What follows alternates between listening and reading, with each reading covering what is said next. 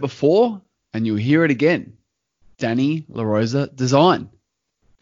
Why not something new, something fresh? The business makeover specialist. Danny LaRosa Design.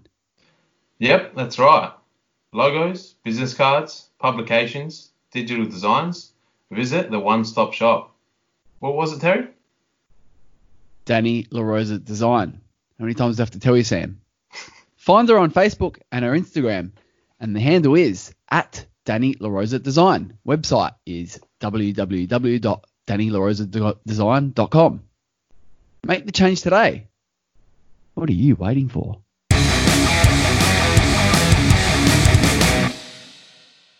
Good morning, good afternoon, good evening. Doesn't matter what time of the day you listen to us, we're still turning stones.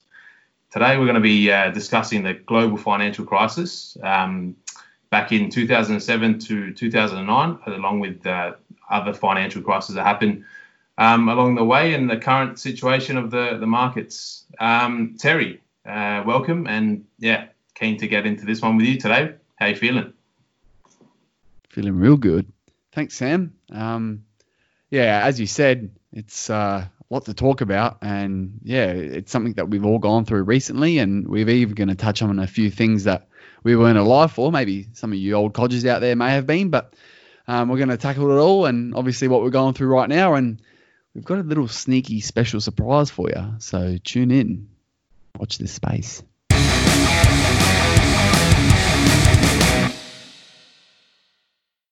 Ladies and gentlemen and extraterrestrials, welcome. What an episode we have for you today.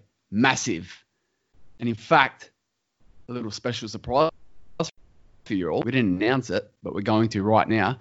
We have our first inaugural special guest.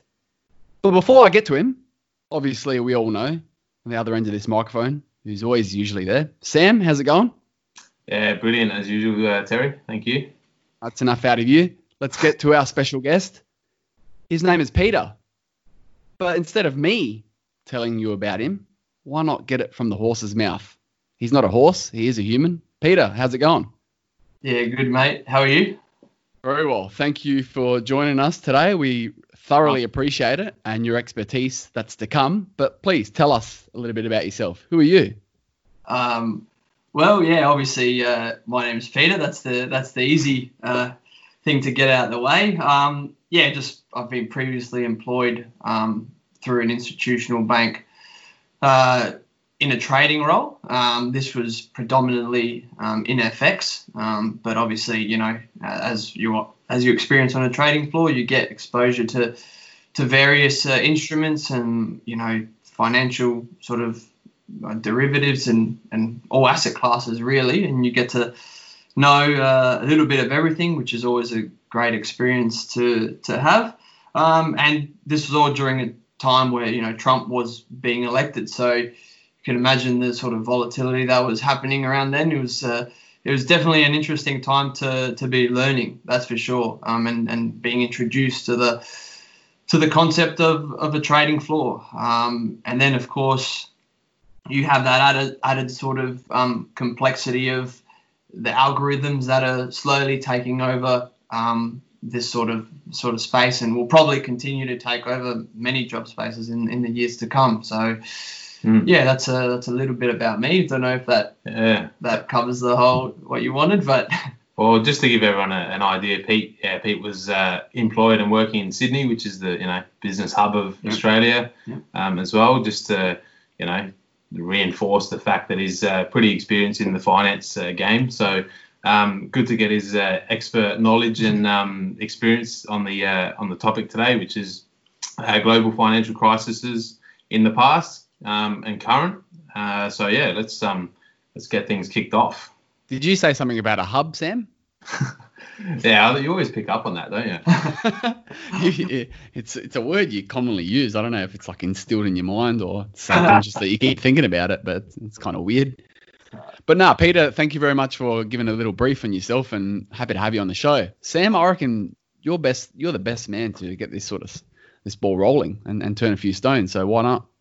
Thank you, Terry, and thanks, yeah, again, Pete, for joining us. So Um, so yeah, today we're talking about the global financial crisis um, in 07. We're going to go uh, over a few facts and um, causes and uh, a few opinions and stuff to, to do with that, and then also uh, touch on the current um, shape of the economy, uh, the current crisis we're facing with COVID-19 as well. Um, so let's uh, let's wind back to um, mid 2007, which is when uh, the global financial crisis, the GFC, um, was sort of brewing, um, which is, spread into 2009. Um, so it, it, lasted a fair while.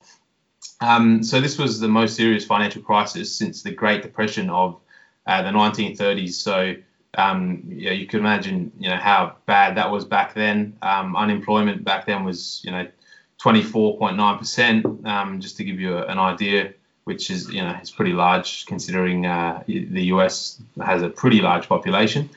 Um, so, yeah, the, I mean, comparing that to the Great Depression, there was a, you know, sort of similarities um, that, you know, there was a stock, uh, stock market crash um, and banks failed. So, uh, a few similar similarities there. Um, but uh, we're going to be mainly focusing on the uh, 07 um, GFC, which you know we've got a lot more um, knowledge about and um, information to, to, sort of go over. Um, so yeah, well, the GFC it was basically um, it was basically caused by banks investing heavily into um, subprime mortgages. maybe maybe Pete, you can give us an idea of what subprime uh, mortgages are. Uh, am I allowed to swear?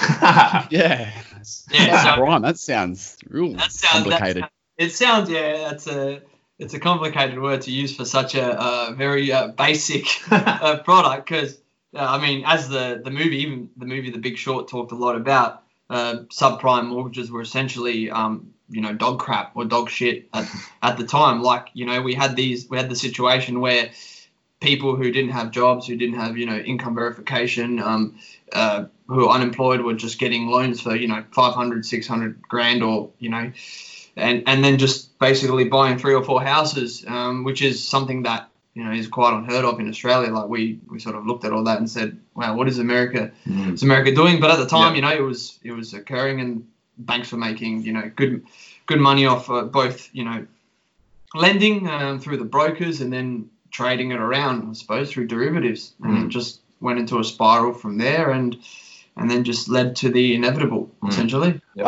I, have got a question. Like, how, so obviously these debts were basically un, unsustainable for the most part, and that's probably what led to the crash. So you, you know, they're getting greedy, lending money to like high risk um, customers yep. with a low yep. likelihood of recovery. Yeah. How was this even allowed? Like, how did they even get away with doing that? Like, if you obviously had Joe Blow down the road, right? He's uh, is a casual employee, so then already um, there's a there's a less likelihood that he's going to be able to repay it or you know meet the coverage yep. of, of a particular mortgage, right? Sure. So you're lending big money to someone that doesn't have stable employment.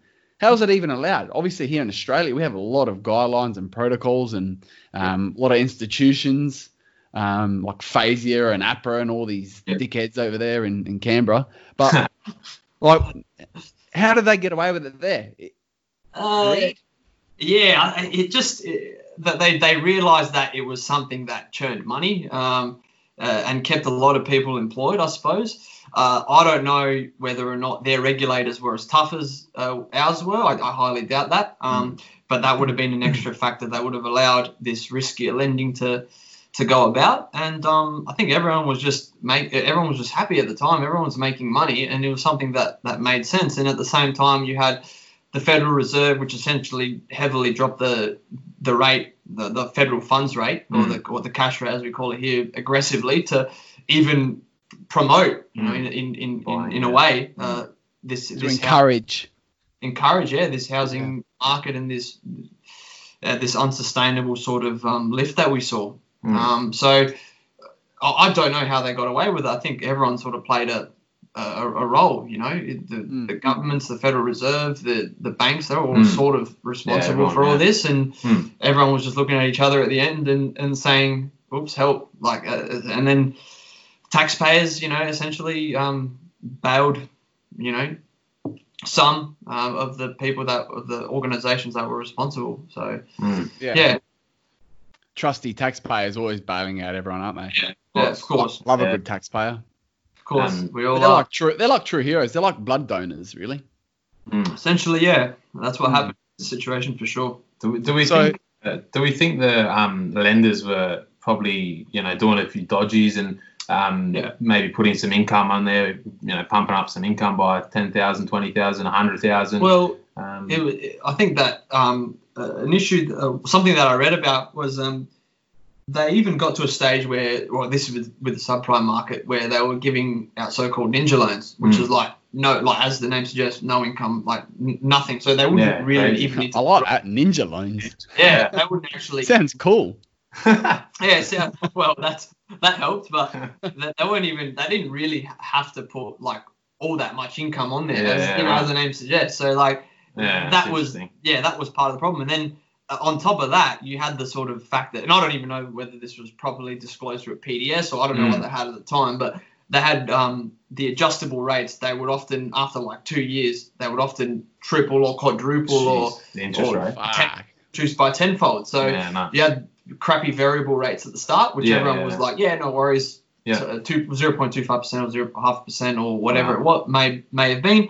And then three, two, three years after, um, it literally like quadrupled, uh, or, you know, and increased by that much. Yeah, yeah. And um, that's that's where some people saw saw a crash coming, and others just you know kept Hmm. on promoting it. And that's the majority were, were loving the the sort of trend that was happening, and they didn't really know any better. Yeah, right. And um, yeah, that's and then the GFC came.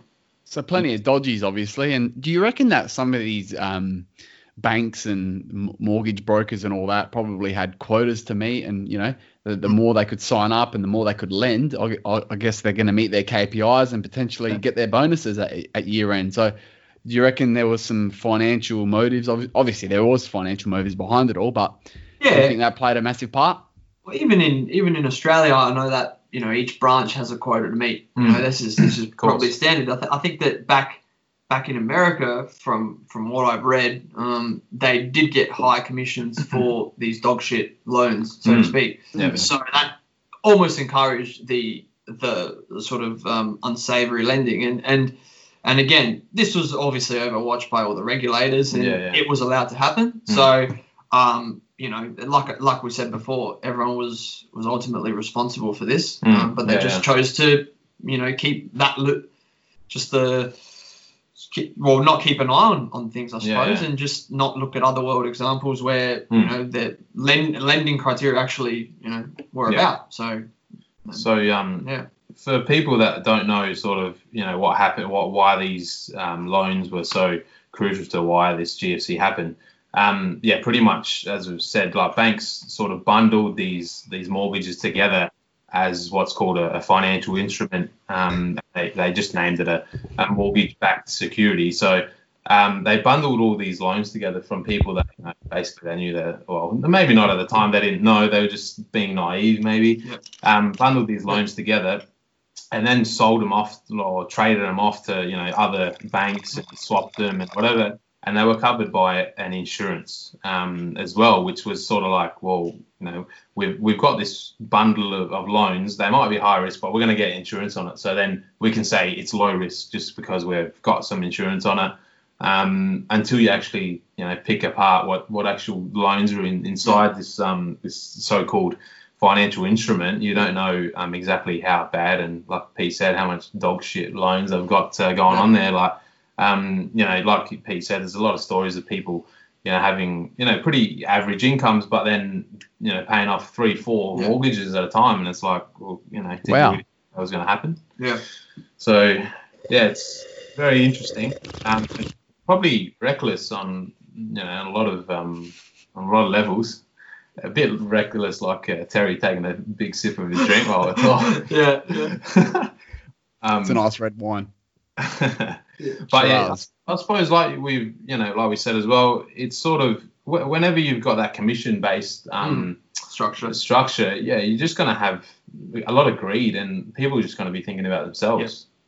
Can I Um, just play devil's advocate here for a sec? So if I'm a listener listening, which I am sort of listening to something you're garbage there, Sam, but Oh, Um, so all right, if if one particular lendee um, forfeits on their or defaults on their loan, right, and it's a mortgage, wouldn't the bank then be able to possess the house and then sell it on the market and then recover if it well depending on how much of the um, house's equity that they've lended they could potentially recover all the debt that, that was outstanding. So Mm. why wasn't that able to happen? Or was it a case of maybe everyone defaulting at the all same time? Yeah, I think Pete can answer That that I think the second thing, the, the latter thing you said was uh, was probably pretty pretty much 100% accurate. Like I think that in America, like the system was, oh, I can't pay my loan. Here's my here's my house keys. Yeah. Um, so the banks would repossess, and then I think that all happened at the same time. Really, just Yeah, yeah. everyone was trying to get out the same door, um, and the door's only that see as, as as big as it is Yeah. and just you know the the housing market collapsed as a result of Hmm. all these foreclosures um, Yeah, yeah. and all this all this debt that ultimately couldn't be paid off as, as we saw and the banks just held uh, houses that had well less value than they than they had on paper um, Hmm. so I think that is a general sort of you know run around of, of what happened there it, with Yeah. respects to the banks taking the, the houses back and trying to sort of sell them on the market Well, that's Um, right. There was there were like whole you know suburbs and cities Yeah. that were vacant because Yeah, you know the people were throwing keys at the bank and you know the, no one wanted to buy these houses because Hmm. well they couldn't afford to pay the loans off in the first place. So Yeah. you just walk through. you know, I think a lot of people would have seen it on the news um, back in you know the early. Uh, 09, 08, even like the um, aftermath of what happened was pretty pretty bad. It was just unreal. Like I think Detroit was a, a big one too. Yeah, that, massive. I think that's still copped to it. this day um, Just- really hasn't recovered, has it? No. Uh, not yeah, not all that much. Especially, I think the the inner city, like obvi- obviously, as with probably any capital city, has, has somewhat you know recovered and. Yeah, is yeah. thriving. But obviously, the outer the outer parts of the city in Mm. Detroit are still like Yeah. as it was, pretty Yeah. much with uh, houses that are abandoned and, Yep, and all yeah. that sort of stuff. You can probably buy a house there for like 20, 30 grand still, I suppose. Yeah, yeah. so it's yeah pretty devastating. Yeah, So then, basically, if everyone defaulted on all these mortgages at that point in time, that means the banks who who lent the money had ownership of all of these properties. Mm. Is that what would have happened? Right. yeah, yeah, that, that's that's what would have happened. And then um, on on top of that, you had investment banks and and, and the like, and hedge funds and, and whatnot taking bets uh, on those on, on those mortgages, right, Mm. to, to to go up. So not only did you have the issue of of people not being able to pay their loans, but you also had people saying, "No, I'm going to go long this MBS uh, to because I think you know housing's never going to drop." Yeah, yeah. Uh, and the same thing happened there. Like it's So just- long means when things go up, like, you think it's basically. gonna you think it's gonna go up in value, and and I I think that's the that's the it was like a double double whammy essentially. Yeah, yeah, like yeah, yeah. The underlying well, uh, well, not really because when the underlying was was stuffed, then the the derivatives that are based off that underlying um, are automatically stuffed by nature. Mm. The only lag that that happened, I I believe, was when rating agencies failed to requote or re or how do I say it, reprice or re-rate, let's say that the the mortgage-backed securities because they were actually being paid by the investment bank. So Mm. you had an issue where everything was was essentially going to, to shit, and then Yeah, yeah. the ratings agencies themselves didn't want to uh, sort of rate the admit it, bonds yeah, as you know as what they truly were. So Mm. there was there was a bit of you know Bit of corruption. yeah, a bit of misconduct going on on that part as well, which which didn't help the situation. Uh, but that all came to light after, and you know. Yeah. and oh, no one went to jail, but you know, fines were dished out here and there, and, Mm. and whatever. So that that certainly Slap did on not the wrist help. and Yeah, that's slap- it. exactly. What, yeah. what incentive does do the rating agencies have to not um, indicate or project a, a true and fair view of that particular security at that point in time? What what incentive do they have, or is it some uh, money under the table from these other institutions and organisations to say, "Hey, keep it as it is because it's it's helping our cause"? I don't know the specifics of, of that situation, but I, I do believe that they were some investment banks paid um, the ratings agencies to rate their mortgage MBS that they were selling to their clients. Yeah, Um, so as you can understand, if, if you go to Moody's or something, which is a or S and P, I think, which is another ratings agency, and, and you tell them, can you please rate this? I'll give you X amount, yeah, and they go no. Well then, well mate, I'm going to the other person Yeah, across yeah. the road, All right, yeah. and uh, I think that's that's sort of yeah, what was going on there. So Yeah. it was a bit of uh, even they were bit com- probably commission based. You could Yeah, say the true, rating agencies, yeah. In the end, in the end of the day, so everyone was just yeah commission Yeah. commission based, and yeah. yeah, obviously uh, there's an end to all. So yeah, that's what that's what Mm. occurred there. Some Hmm. uh, some people would call those people uh, or those types of people leeches, uh, maybe. Yeah, yeah, of course. Yeah, there's there's many names you could use. Um, Mm. We'll just use Vampires. Yeah. oh yeah, we'll just use we'll just use those two. I think they're appropriate. Yeah, yeah. Other You people. know, yeah. over the years, you know, you always heard of countries or businesses having these like AAA credit ratings and all this sort of stuff. And, and basically, now since the global financial crisis in 07, 08, and, and mm. whatever, basically, like these AAA ratings and all these credit ratings, they mean fuck all these days. Like, seriously, it's, it's like. It's Yeah. like filling up your car with um, like 98 octane unleaded. Like 10 years ago, people would have thought, geez, oh, you're a legend you're a car enthusiast. You're really looking after, you know, the lubricant of your vehicle and, and the ignition and everything. But now it just means you want to spend more money on fuel. Like, how do we know what's in it? Mm. It's just like Yeah. a rating. Until Yeah. you, until you look inside the shell of a peanut, you don't you don't know what's inside. Until you crack the shell of the peanut, you don't know what's inside. Like a rating. Oh, you can see on paper AAA rating. Look a little bit into look look a little bit deeper into it. Look at the Mm. financials. yeah. Yeah. Mm. Well, Aus- Australia had a, uh, I think a double, double A or or something Triple A. of the like rating. I think yeah, Yeah, uh, yeah. up until r- recently. Um, but again, yeah, like you said, Terry, doesn't really mean all that much Yeah. uh, now. Uh, we That's can we can we can you know review that as as much as we want. But Mm. yeah, like you said, until you look at the the nuts and bolts of it, um, which Mhm. was done in 2008, Yeah, yeah. um, then you know you really don't know the story. And Mm.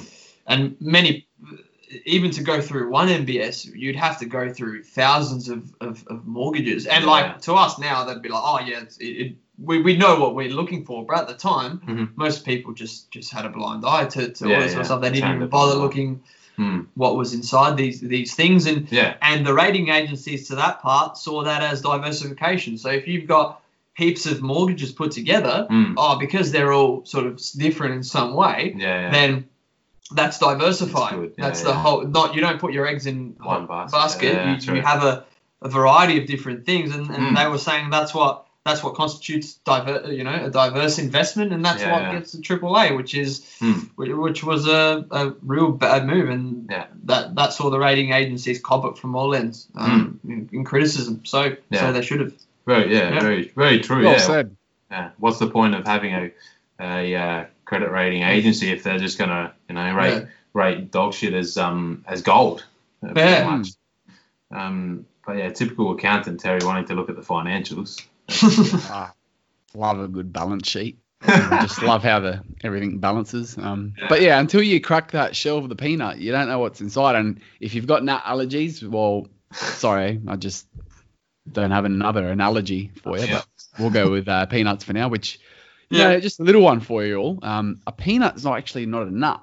Oh, It's, it's a legume because it grows in the ground. All true nuts grow on trees. So it's just a little tidbit there for you. you must You're have, welcome. You must have grown on a tree then, Terry. Roasted. Comedian there, mate. Actually, I like a roasted nut. Yeah. Uh, yeah. Anyway, all right. back back onto the subject. Um, yeah. No, so this obviously resulted in you know what we call the global financial crisis um, that happened back then. So a stock market crash um, followed after this. So uh, p- maybe we'll get your um, opinion, Pete, or to explain. Yep. Why why did the stock market crash after the, all this happened? Yep. And uh, you know maybe in you know layman's terms, just tell people why um, yeah, what, why this happened after these uh, mortgage-backed securities were uh, going through the through the gurgler. Yeah, well, as as you know, as we were saying before, I suppose generally speaking, um, everyone everyone was probably uh, buying equities as aggressively as they were with Mm. MBS stuff, right? They were Mm. all uh, bullish, so really Yeah, like really anticipating everything to, to keep going as Yeah, the way yeah. it was, and the Fed was helping out. You know, low low low Fed funds rate. Here you go, borrow, borrow, borrow. Mm. Yeah. And so, you know, same thing. Once the once the mortgage-backed securities um, crashed, the, the same thing will literally happen to the Mm. equity market. You know, Yeah. almost probably probably in the same way. I'm not Yeah. obviously you know Mm. companies didn't default default Yeah, yeah. like not all of them at least uh, like Yep. the M- the MBSs did, but certainly there was a the liquidity dried up. Mm. Um, companies weren't able to get access to, to credit that they yeah, needed, yeah, yeah. um, and that sort of obviously brought up solvency issues, as you guys Yeah, you guys yeah. would know. Yeah. And um, it was during that time that, that equities crashed the way they did. Everyone was, was just worried about job losses. Yeah, yeah. Obviously, when we look at the current prices, yeah, you know, yeah. we've, we've experienced much higher. But Yeah, I think yeah. the main issue was liquidity because Yeah. everyone was was act, was waiting to see who the Fed would essentially bail out. Mm, Obviously, yeah. they had their, their picks and choices, and Yeah, they yeah. would have had their reasoning, but Yeah. one was left to collapse. Yeah, yeah, Um, yeah. Which obviously, you know, had obviously Lehman had their creditors, they had their expo- yeah. derivative exposure, they had Yeah. all that sort of stuff, which led to you know job losses and Yeah. all that sort of stuff. Um, so just stemmed from the Yeah. bank, pretty much. yeah, Yeah. Is that off. Darren? Is that Darren Lehmann, Boof, the cricket Darren. coach, or These are brothers. These are, these are different types of Lehman, but oh, name. those guys? yeah. Yeah, same name. Mm. So, so yeah, it's just a, an all-round sell-off. Yeah, yeah, Um, yeah. Everyone trying to liquidate as much as they can. Mm. Well, I guess if banks are going under, like if a bank goes under, Yeah. the Lehman Brothers was pretty pretty big back then. yeah, yeah. Um, if that goes under, it's going to really affect the um, Yeah. you know mentality of people and investor what they want to confidence, invest. Yeah, all that so sort of stuff. There was, there was, you know, there was Lehman Brothers that had, I think, 690 billion of debt. Um, Is that it? was- that how well? probably, probably there's more that we don't know about. There's AIG, the insurance company who created a, a credit default swap arm just for this just for this Right. period of time, so Yeah, they right. could sort of take on claims that um, Yeah. the housing market wouldn't fall. yeah, yeah. So people were, So- were buying insurance, as you said before, Mm, mm. on these uh, mortgage-backed securities, and AIG thought, well, th- shit, this is never going to go. yeah, It's never gonna go haywire, so-. Let's let's take on let's accept these premiums of the CDS payments, and then dish out insurance on these bonds. Mm. So there was AIG, there was Bear Stearns. Um. They actually got bought up by JP Morgan at like a fraction of, of whatever they were trading at the week before, like two dollars, something ridiculous like that. Um, there was uh, Freddie Mac and, and Yeah, yeah. Fannie Mae, which are Yeah, American right, mortgage houses, um, and obviously a raft of different Mm. you know businesses and, and, and banks are always feeling the, yeah. the pinch from this. And So did um did the banks well did the banks deceive the insurance companies? Do you think, or the insurance companies were reckless as well? Well, the insurance companies didn't know any. I suppose they didn't know any better, right? They were sort of um, essentially writing out insurance on these mortgage bonds based on what was um, based on what was happening told. with the market. Mm. Uh, everyone was long, and they didn't believe that the market could ever go down, Yeah, which yeah. is I, I don't know what they were thinking. Pretty And naive. and yeah, there was a separate arm created Mm. just to sort of cater for this CDS market yeah, which is something that was like uh, some fund managers managed to to find out about, and they were purchasing CDSs from AI, both AIG and other yeah, and other banks to, to protect themselves against drops in the MBS. and Very and AIG just had a, a huge exposure to this stuff, Mm. and they were close to falling like Lehman, but I think they, they, they got a bit of aid in the end from Yeah, yeah. from the Fed, Yeah. so they got spared. very interesting. The insurance, well, the insurers had their own insurance. Mm, Yeah. Inception.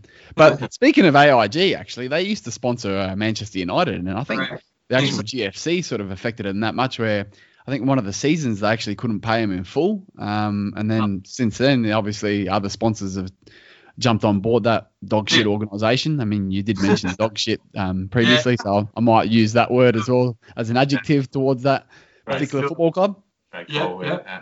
You're not a Manchester United fan, are you, Peter? No, no, I'm Liverpool, so All right. Ah, it's just We- as bad. I think we've won it, but we haven't. So I don't know what's going on. It's, it's interesting. Don't count the uh, chickens before they hatch, mate. uh, all good, true. all good. Mm, interesting times. Um, but my big question is, um, usually when people lose money, are there other, are, are there people on the other side of the coin, no pun intended, that make money? Mm. So if all these people have lost money, banks, insurers, and all that, is there Yep. someone on the other side Yeah, betting betting for them to lose to make their own money? Like, yeah, yeah. tell, Someone. tell us a little bit about that. Well, this is this is going pretty uh, deep into uh, like the derivative Details. space, uh, but like essentially, Like yeah, like deep. on the opposite side of of the mortgage-backed securities that, or like the derivatives, there was um there was always someone that would have been against. Uh, in fact, the the houses that were selling these products would have been going against um, the people that were buying them. If they, by nature, you know what I mean, like they were the opposite. I'm selling to you, uh, so they were essentially getting rid of the MBSs. In terms of like specifically betting against, that's where the seed that credit default swap market was was originated and, and started to sort of bloom. Mm. It wasn't really common before the, the 2007 2008 crash. Yeah. But that was specifically intended to say, I'm I want to buy insurance on this particular mortgage-backed security. Please provide me with a credit default swap on this on this uh, bond. Mm. And um, they were specifically betting against individual mortgage-backed securities. But as a whole, like if you're an investment bank and you're selling to your client an MBS, by nature you- you're you're pretty much you know selling. Uh, Mm. Or in some cases, as with Goldman Sachs, or I, don't, I didn't want to name them, but it has been in front of an inquiry and and all that. BGS. Yeah, yeah, they were actually going against. Uh, so they were selling MBSs to their clients where they were short on that product. So then the argument came: shouldn't you have disclosed that to your Mm. client? Like you're going against them. Like should have should that not have Yeah, yeah. been So- you know in the investor's mind? Yeah. You know they, they didn't get they just copped a I think a small fine. Right, right. Um, but Standard. but yeah, like Mm. another slap on the wrist. But that was another thing that that came from that. So we know that several uh, banks that were involved in selling it were actually going were Yeah, actually going going against. short on those Mm. products they Yeah. were selling. So that's as well. pretty much just like giving them something that they Well, they believe the value is going to doubling down. decrease. Yeah. Yeah. But Yeah, uh, and they'll they've show you. actually given it to them, and they're like, "Oh, well, we're going to make money off Yeah. this going down, Yeah. and we've sold And it. we've sold it to them at a- anyway, so we're going to profit price. from that. We're Mm. going to get it off our books, Yeah, yeah, all that toxic stuff. yeah, yeah, The rating agencies didn't budge until some time after. yeah, yeah. So they knew that the, the ratings would still be enforced. Yeah. Um, and when when the investment banks probably got rid of all, all that toxic Yeah. stuff off their books, Yeah. and that's where that's when the rating agencies would have gone, oh, oh Mm. hold on a second, yeah, yeah. everything's going, we've got a problem yeah. here. So it all it all sort of ties in, you know, it, to these little Mm. sort of reckless um, Yeah, yeah. yeah, moves that everyone was making back then. So yeah, So yeah, Yeah. in in summary, I guess uh, who who is to blame? I mean, there's a there's a lot. This is just you know, Peter, lot- I reckon. Yeah. I reckon you're. I reckon you're to blame, mate. You know Yeah, too much but- about this, and if you Okay. knew how to fix it, I was the fuck were you in in I 2007 was uh, I was barely in high school then, so I, I don't know. Uh, child genius. Yeah, no, no, no. That's yeah. I, I had no idea what was happening when it happened, but yeah, you just read about these things and you just go, yeah, yeah. Wow. what, what, what were Mm. they doing? Like, what was? Well, it's just it was just uh, unreal, you know, Mm. it, it, especially in, in comparison to what yeah, to the yeah. sort of standards we have in Australia. Yeah. that's for sure. I, Yeah. I reckon in 2007 I was still obsessed with Yu-Gi-Oh and I, Yeah. I would rather trade like a a dark magician card than getting some hot That's chick. right. yeah, yeah. That's right. That's right. That's, that was the life back then. Mm. Uh, but Big other time. people, were the other people were playing it differently, I suppose. Yeah, the big boys. the big You, boys. you, you were you were hesitant to to name Goldman Sachs. I mean, are you do you have a bit of beef with them? Like, are you in trouble? Are you getting us involved by doing this, or No, look, they, they were they they were a specific video I watched on YouTube uh, that had to get up in front of an inquiry into it, the selling of MBS to their clients. Mm. Um, this happened by the like members of Congress and Yeah, politicians that obviously you know grill Yeah. as a, in a public inquiry. So And that was the most recent one. Yeah, that was the most recent one I watched where Mm. they got all the executives and they said, "Well, hold on a second, you're selling all this stuff to your clients. Mm. Don't you have a responsibility to Mm. to sort of you know say that you're going against them?" Mm. and Hmm. that was the argument that was in the inquiry, and they said not really. So So it's public knowledge, it's not uh, yeah, not uh, personal vendor. no, no, no, no, nothing. But I mean, in fact, well, they're a premier investment bank. You'd be crazy to Yeah, yeah, yeah. to not want to shop with them, I Yeah. suppose, if you think about it. But what happened in 2008 is is, is factual, Mm. and they Yeah. had to step up in front of the uh, in front of the big the big Mm, boys. yeah, not yeah. Trump, but That's right. whoever else was was in charge then. So yeah, that was just a specific bank that came to my mind. Yeah. If that answers the question. So no? It is facts, and that's what Turning Stones uh, offers and provides. Facts, That's, uh, opinions, of course. and Yeah. some bullshit. Um, uh, so what what have we what have we learned then um, Pete, what uh, from the past GFC, have Yeah. we, what have we really learned? Um, stepping back now, obviously we've gone through what happened, Yeah. uh, a few of the causes, but have we learned anything from that? Yeah, well, uh, I suppose that uh, if you if we're comparing like us as in the Australian sort of uh, version, uh, it's just that lending don't have loose lending standards and don't allow sort of banks to take on huge Yeah, yeah. bets uh, uh, on derivatives in Yeah, general, right? um, And and allow them to take risks based on the capital they have uh, allocated. Um, but also, yeah, like I said before, just just the lending standards was something that um, was uh, you know highly you know frowned upon by Mm. by the global community um, after everything came to light. And uh, even the Americans, they, they they realized this and they sort of tried to make changes. Obviously, Yeah, yeah. Um, But what's what's inter- interesting still is in Australia, I'm Yeah. sure America's the same. Um, mortgage brokers still get a trailing commission, which so they Yeah. sign someone up for a loan. yeah, Um, they'll get an upfront, um, Yeah. obviously, you know, commission, Yeah. and then they get a trailing commission for the length of the loan. So if it's 30 years, they'll, yeah, they'll make a decent Right. amount of money. So how right. How can you How can- yeah, yeah, how do you reward Well, I mean, someone for just like I mean, obviously there's there's some incentive there for them Yeah. to get this over the line if they Yeah. think oh this Yeah. person might not be able to of pay course, it. yeah, Well, How you know, I'm going to get paid, you know, 20 grand over or 30 grand for this over 30 years or something. Like, well, It's a I, load I'm, of shit.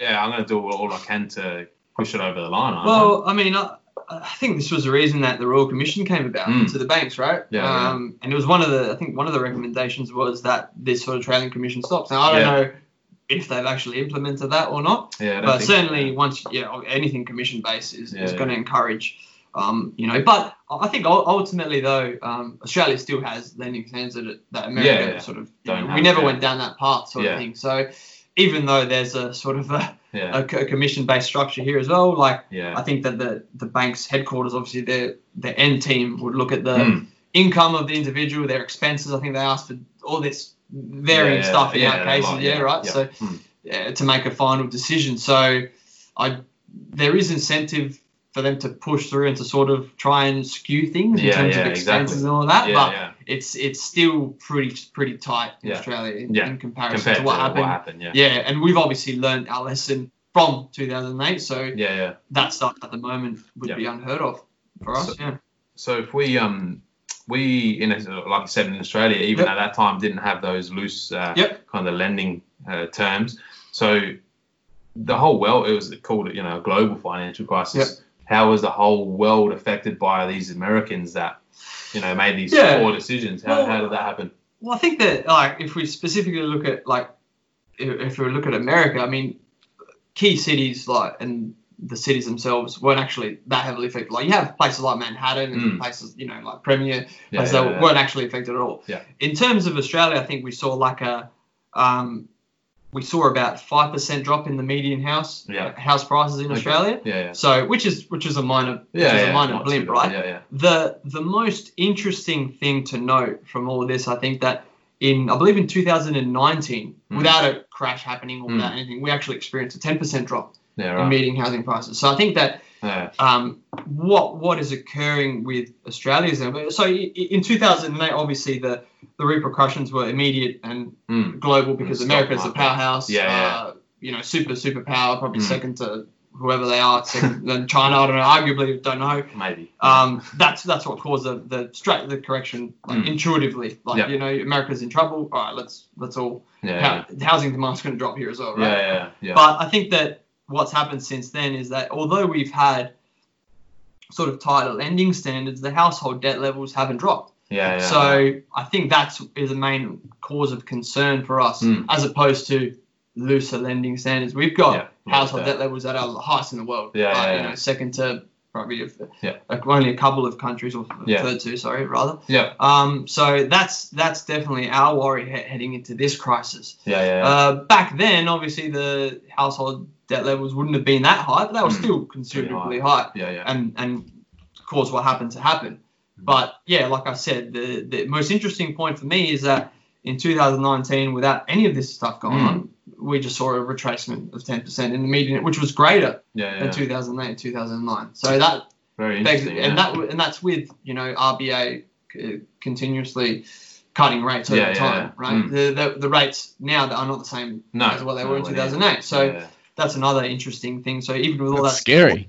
yeah, Mm. even with all that support, we saw uh, a decent size fall, and, and we're yet to see what, what is going to happen now. So yeah, yeah, So yeah, um, we've learnt lots, but definitely the couple of things that I've learned is what an MBS stands for: mortgage-backed security. Wow.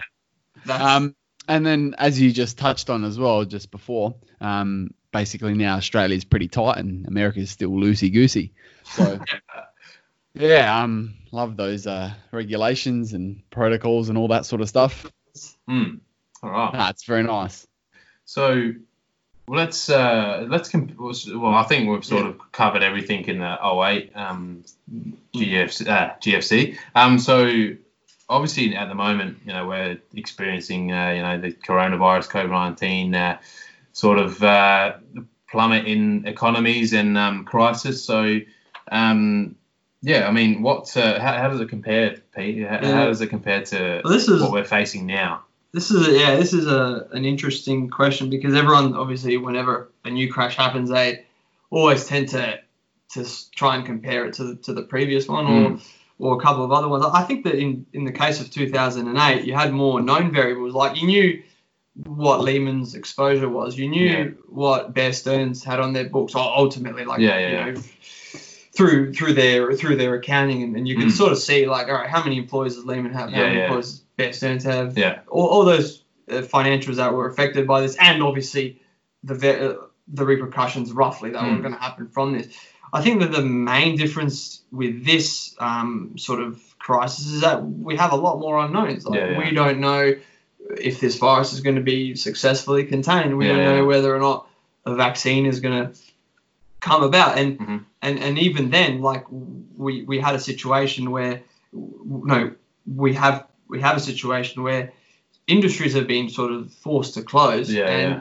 yet we have not seen equity levels that were experienced in 2008, Mm. where everything was sort of almost not not free to function, but like yeah, yeah. sort of Everything still open, fine. like yeah, you know, entertainment was still functioning. Uh, fl- uh, flights, are still happening, travel, right, like normal. So even though all that's happened, I mean, uh, we have not seen a, a crash like we Mm. did in 2008 as of yet. yeah, yeah. Uh, it could be could be further down the line. There could be a second correction. Hmm. Um, but yeah, it hasn't happened to yet. I, th- I think the uh, key difference is the Fed's sort of um, uh, ability to move quicker yeah, yeah. uh, with with respects to liquidity. I mean, earlier on the crisis, even safe havens like gold were, were dropping because yeah. there was no because there was high demand for US dollars and everyone was trying to get cash yeah, yeah. you know into their into their organizations right Yeah, and yeah. they didn't and so yeah even safe havens Mm. were, dropping initially which happened in in 2008 except Yeah. i think that the, the fed has acted a bit quicker in this instance and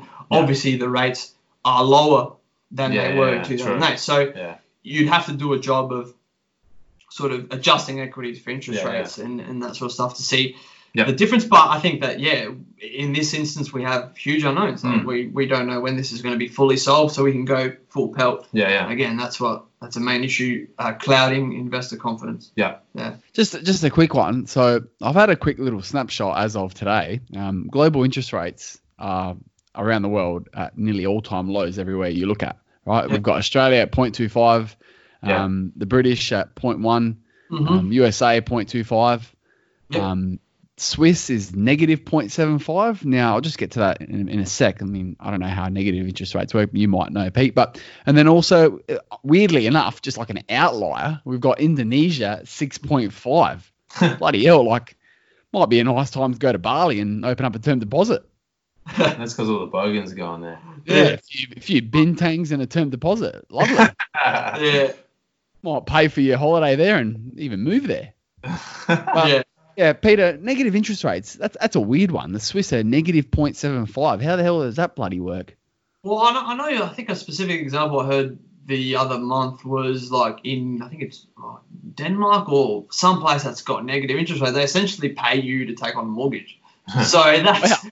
so they're literally giving money away Yeah, at negative yeah. interest rates, and they're essentially discouraging saving. So they're Yeah. saying if you keep it in the bank, Hmm. we're gonna you're not gonna. you're, we're, gonna, take, money. Yeah, we're gonna take money. Yeah, so spend. They, that- that's Yeah. the main the main crux of it. Yeah. Um, and I, from what I from what I understand, I don't think we're going to see negative interest rates in Australia Mm. for the next couple of years. Yeah. But due to the them starting quantitative easing, the RBA that is. Um, but it wouldn't it wouldn't be a surprise to see it further down the track. Yeah, Obviously, with the way Europe's going, with the way I guess the problem with Australia, like you said before, Mm. um, household debt's really high. So That's right. people are already want like they're, they're keen to spend. They don't care. Like Yeah. I think Australians are a bit different to anyone in the world. Yeah. You give us money, we'll, We'll you know we'll spend spend, it. it. We'll That's- find something to spend it on. and that is and that is a, a an issue that yeah. the RBA will have to will have to focus on when the time comes. It's, Yeah. it's not an easy one. No. Um, it's not a very favourable one either. But Yeah, yeah. it's certainly yeah, negative interest rates certainly uh,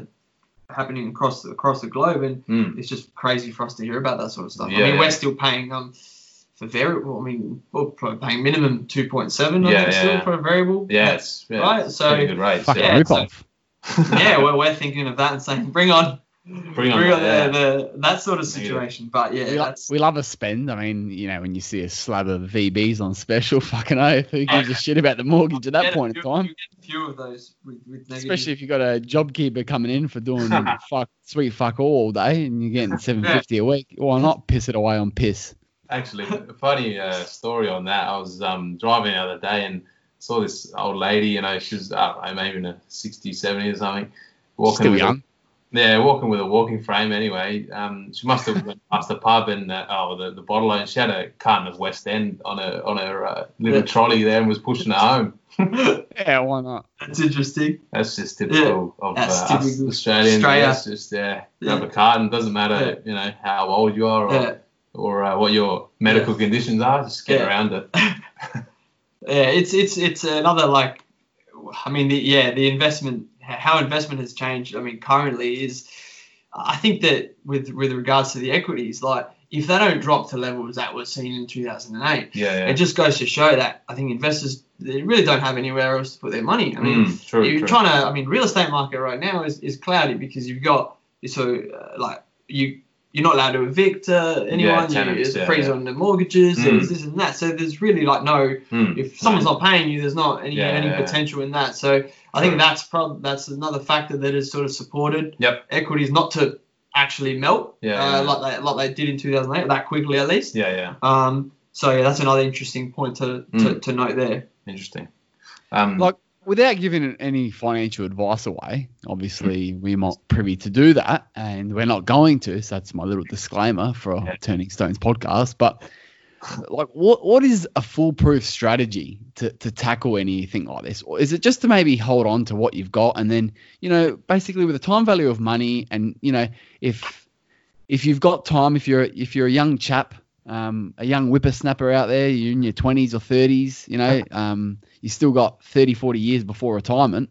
Yeah. You just hold on to these things, and eventually things are going to go up. I mean, everything always appreciates in the long term. Mm. Right. Um, Yeah. Would that be just a, a safe way to go? Because you, you know, a lot of people just they're sort of like sheep, right? Mm. I'm not naming you listeners, like you're not sheep, but some of those other ones out there, they're like sheep. They listen to a lack of confidence and they they they see this thing called fear and they're like, oh fuck, I better cash out and just quickly, Yeah. you know, get Oh. some money in the pocket and divest myself from all, anything I've got myself into.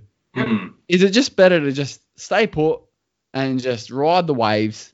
Because it seems as if if we're always looking and comparing to previous financial crises Yep. or a Mm. plural of crises, crises, um, to be technical. Mm. Yep. Um, if we're always looking back, we and we and we do look back, we always overcome. So Yeah. Yeah.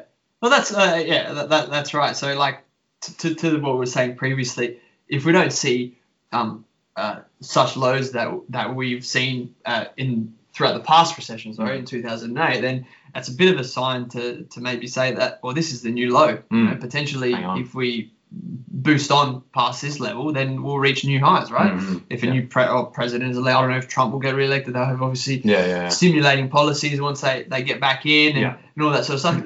This this could well be Mm. uh, the new bottom if, if sort of a vac- well, that that again that's assuming that the virus gets you know Yeah. reasonably sustained and there's a vaccine maybe next year. Mm. That's a best case scenario again. So that's uh, right. Over the long term, like if, if you think about things like, for example, if you're holding a, a big a big four bank or something like that, Yeah. you'd say, well, hold on a second. Um, NAB is saying, for example, to name specifically because they released this, they're, they're saying that, you know, our worst case scenario for housing is 35%. All Mhm. right, well, has this has this ultimate loss been reflected in Mm. their in their share Share price? price. So Yeah. just look look at things like that, and you can, then you can make a sort of decision. Well, oh, I'll wait for it to go down a bit, and then I'll just hold on to it for ten years, or Yeah, yeah. or you can take a punt and then just Yeah, do yeah. what you were going to do anyway, just buy and Mm. then hold, right?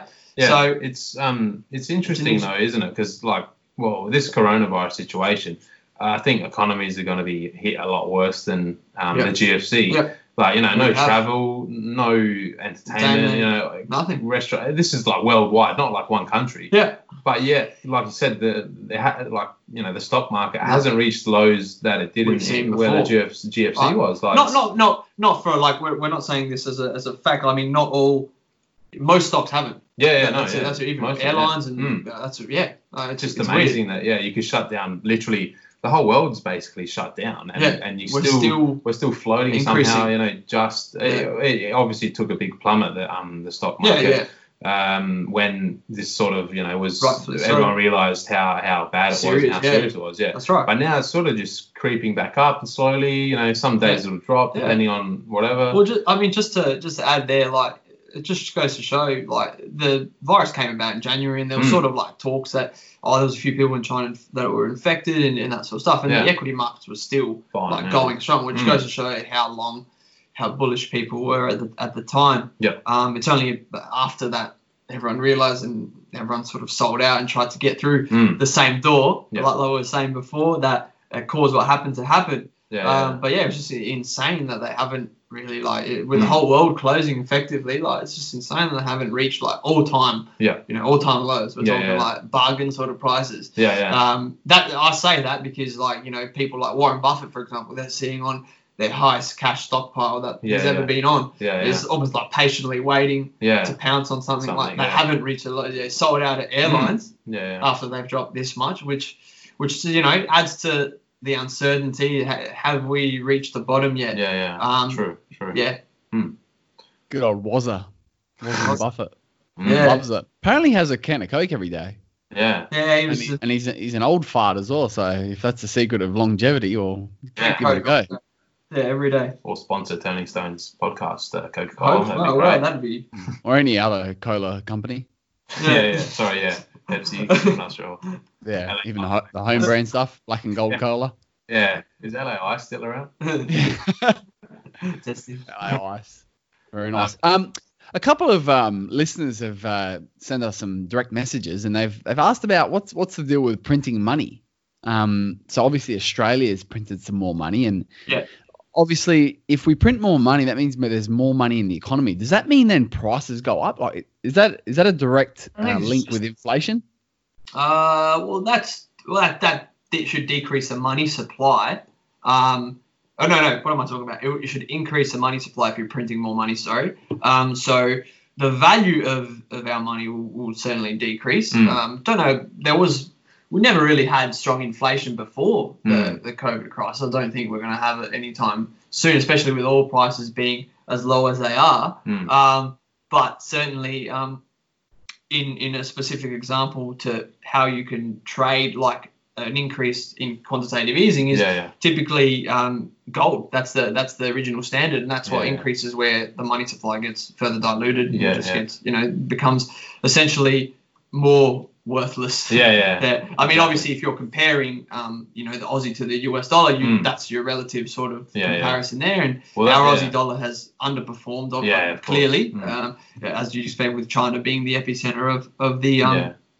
of the crisis. But but yeah, that's, that's the sort of that's the thing. Like uh, people, you know, some people just say think that oh, you, know, the government can print as much money as they want. Well, yeah, it's they can, easy. but you know, it's not that easy because. Well, that's uh, right. Well, because- if we want to buy it, you Yeah. know, we, we need things like from China. Say, So- for example, we need to buy things from China. If Yeah, our dollar's right. worth nothing No, because we've printed all this money, that's well, another yeah. what are we going to do? it, it directly affects the the the FX rate. Yeah, Um, but yeah. also like if you're like let's say um, uh, we print more money, we get further more into debt, Mm, right? Um, yeah. Who do we owe? Yeah, we yeah, owe the yeah, RBA. yeah, Let, us say that, right? Yeah, yeah. And that could be another podcast for who who owns the uh, no, Who owns the RBA? no, no, yeah, um, so we're so yeah, we get further into debt. Interesting. What we were saying before, like remember how we are saying like countries like ra- ratings Mm. like happening and what really constitutes that? Well, if if the country gets further, you know, into debt, then typically their their rating. Mm. Debt rating would go, go down, down, like, you yeah. know, less likely to pay it back, and Mm. blah blah blah, right? Yeah. As with anything. So when a when a government goes to issue offshore, Mm. like they can they can issue bonds, right? Yeah, yeah, Uh, yeah. the Australian government can issue like Kanga bonds or whatever, and investors can can scoop them up. Yeah, yeah. That's where the cost of us borrowing from investors would go up as well. Yeah, so yeah, yeah. so the further we we print money, get into debt is Yeah, also you know an indication Yeah. that, that we're not doing as well, and Yeah, that yeah. it's more That's riskier to lend to us. Yeah, and, that's right. Yeah. So and that sort of stuff. good, yeah. But at this, to the same point, the higher the, the rate that you that you offer, the more investors will want to come on board, Mhm. right? And and I mean, you just take the example.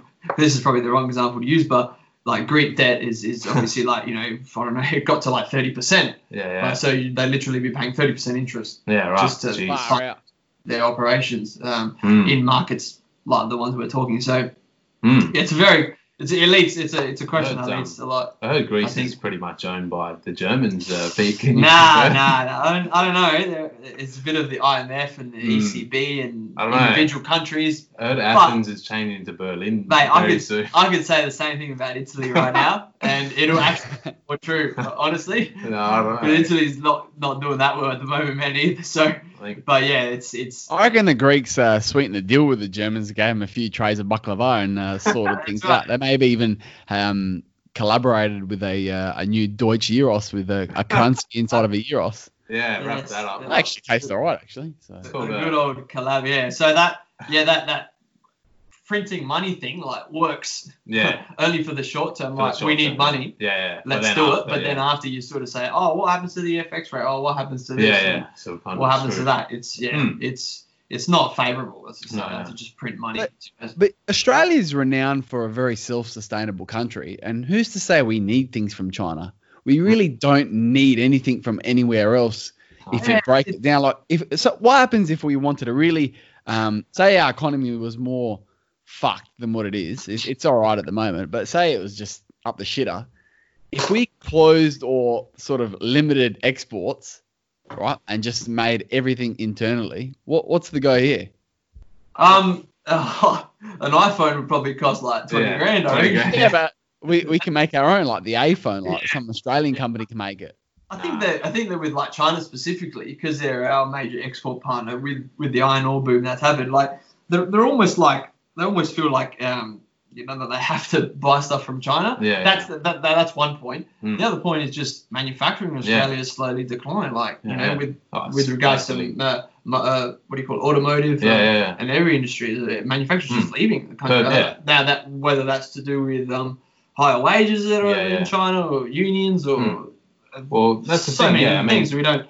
We're not gonna we're not gonna be able Yeah. to um, manufacture here when you know you got people on production lines that want to get paid you know forty bucks an hour or whatever. I mean, yeah, It's tricky, you might want more money, but at the same time, no one's going to be able to afford that uh, car or that you know that pen. You know, like everything you look at is made. You know, look at the desk here now. I Yeah. guarantee uh, ninety percent would be made in China because the labor costs are just a lot cheaper there. I mean, when when you can make something in China and ship it across to another country and still be cheaper than making it here, Yeah. well, then I think you got to right. um, yeah, just admit you can't really do it here unless people are willing to take, you know, real big pay cuts. People in China, I'm sure, uh, you know, in those sweatshops and kids Mm. that are nine years old probably get paid like five bucks a week.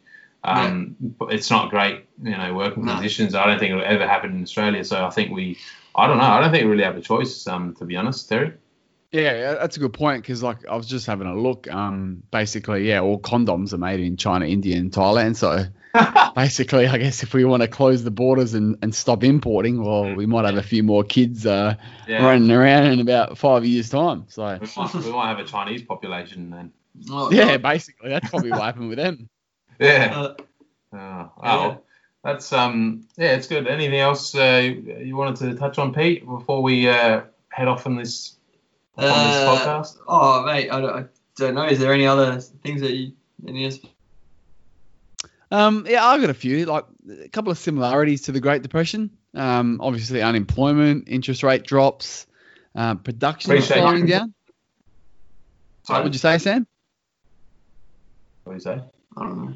I said James you- thanks for coming in. Oh no, yeah, hold on, we haven't, I haven't finished yet. Oh, yeah. okay. I was just thanking Pete though. That's, that's is that all right? Before you rudely interrupted me, I was just having a little spill about the similarities to the Great Depression and what's going Oh, on at yeah. the moment. Yeah. Sorry. Yep. Um, yeah, so production slowing down. So that's another thing. Obviously, with unemployment, that's a that's a direct correlation. Um, Yeah. how, how does that improve? How does how do we flick the, sh- the switch straight away? Like, how does production return back to normal? How does unemployment start improving? What has to happen? It, it's it's a weird thing for like the standard mum and dad out there to just grasp their mind on on this Yeah. Like, is it basically a confidence thing once you know some political leaders start coming out to saying oh you know um, restrictions are going to start easing on covid because Yeah. we've sort of beaten the curve and, and those sort of things and they start opening stuff up is, is that how it's going to work or is there anything underlying or behind the scenes that has to happen as well Uh, yeah, that's a that's an interesting question. and It's like it's, I reckon an economist would, would answer this pretty well, but I think that um, uh, there's always going to be in this in this situation, if we're com- well, since we're comparing it to the other crises, there's always going to be uh, that doubt of um, you know re- the the virus coming back um, in the future um, without a vaccine. That is so. Uh, whether they open up, you know, manufacturing. I mean, in Australia, there's, there's probably not as it's not probably not as much of a war as it is in America, for example. But with us, you know, you know, they'd probably look at. Well, I don't know. It's probably the infection rate. It's obviously a, a plethora of different things, um, and it it just. That's a, yeah, that's actually a really a really interesting question. Um, I, I think that until uh, a, a, a vaccine is found, everything was sort of going to be going at not full pelt Mm, um, yeah, with yeah. our economy. So Yeah. uh, I don't see any other way around it really, because if you sort of start, you know, bringing everyone back to work, if you open up everything, if Mm. you manufacture, you know, manufacturing everyone's within sort of Mm. that that allow that not allowable distance like it was before, then um, we, we could have a situation that, that we had in, Yeah, in the past. So which True. would cost mo- which would be more of a blowout, Yeah, yeah. blowout than we would have currently. True. True. Um, so yeah, I, th- I think that it's a Vaccine's the key. uh, well, I mean, Mm. I'd hate to say it, but that's like it's something that everyone. That that the only thing that really restore like com- investor Mm. Confidence, yeah. and you know from from our sort of outside investors, Mm. whether that's you know the, the you know someone looking to invest in real estate here, or Mm. someone looking to purchase a something to do with you know what we manufacture, Mhm. uh, what, what even wines, for example, like the Chinese would would Yeah, have to be you know fully out of their um, sort of what do you call it tricky situation and Mm. then um, for their because obviously the Chinese investors wouldn't be spending as freely right now Yeah. Yeah. True. un- until uh, um, unless they've got their situation fully under wrap. But um, but yeah, no, that's a de- that's a very tricky question and something that uh, needs a lot of variables answered. Mm. True. no, i appreciate that answer and yeah i thought it was a tricky one so that's Yeah, no, why i asked it thanks, thanks for the thanks for the difficult one, man. curveball. The curveball. yeah, and the china obviously appreciate our grape juice here in australia so Yeah, Good juice. kudos to them good juice. keep drinking keep drinking good piss sam um i reckon you've got something to say Um, no, I'm, I'm about done there, Terry. Uh, what about yourself? Any any last uh, questions for the man, uh, Pete? No, it's just been an absolute privilege. Like it's it's basically ear candy um, with with what we've had to hear from him and just his insights and expertise. It's it's second to none. Um, yeah, he, nah, re- blushing. he really he really is a, a, a limited edition type of person. So um, happy to have him back again um, when we're discussing matters um, Well, similar to this or, or even any any um any matters that we um talk about any stone that we want to turn Any Mm. stone. That's right. Happy to happy to be a part of your show, guys. Thanks for having me on. No Um, and uh, hopefully you, you guys can have juicier special features uh, in, Mm. in the coming sort of uh, weeks. Yeah, great. Thanks, Yeah, Pete, again, worries. and uh, we very much for appreciate it. having me. And Thank you. Uh, Cheers. yeah, And turn those stones. thanks to all the listeners. And, and yeah, thank you.